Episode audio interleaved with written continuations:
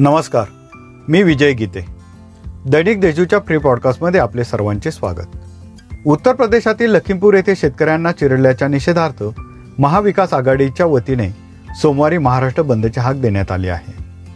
शिवसेना काँग्रेस व राष्ट्रवादी काँग्रेसच्या वतीने व्यापारी व दुकानदारांना महाराष्ट्र बंदमध्ये सहभागी होण्याचे आवाहन करण्यात आले आहे. या पार्श्वभूमीवर शहरासह जिल्ह्यात कोणताही अनुचित प्रकार घडू नये यासाठी पोलीस यंत्रणा सज्ज असून संवेदनशील ठिकाणी बंदोबस्त ठेवण्यात येणार आहे.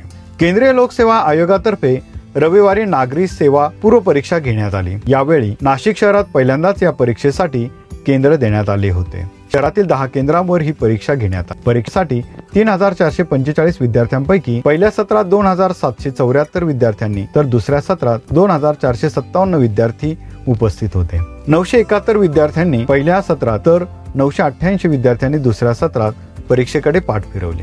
महाविकास आघाडीने ओबीसी समाजाला वाऱ्यावर सोडले आहे.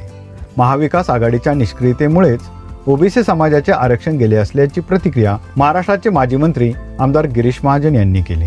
ते ओबीसी मोर्चा महाराष्ट्र प्रदेशाच्या वतीने नाशिकमध्ये आयोजित ओबीसी जागरण मेळाव्यात बोलत होते. लासलगाव येथील जिल्हा रुग्णालयात असलेले शस्त्रक्रियागृह संबंधित अधिकारी कर्मचारी यांच्या नाकर्तेपणामुळे बंद आहे. यामुळे सामान्य नागरिकांना त्रास होत होता. जिल्हा शल्य चिकित्सक डॉक्टर अशोक थोरात यांनी ग्रामीण भागात दौऱ्यावर असताना हा प्रकार त्यांच्या लक्षात आला. त्यावेळी त्यांनी स्वतः तातडीने याची दुरुस्ती करून शस्त्रक्रियागृह सुरू केले आहे.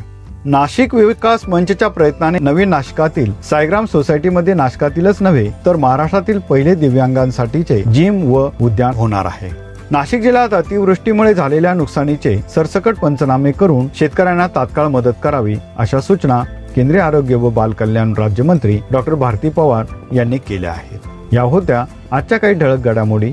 इतरही ताज्या बातम्या वाचण्यासाठी दैनिक देशदूतच्या देशदूत डॉट कॉम या वेबसाईटला भेट द्या. धन्यवाद.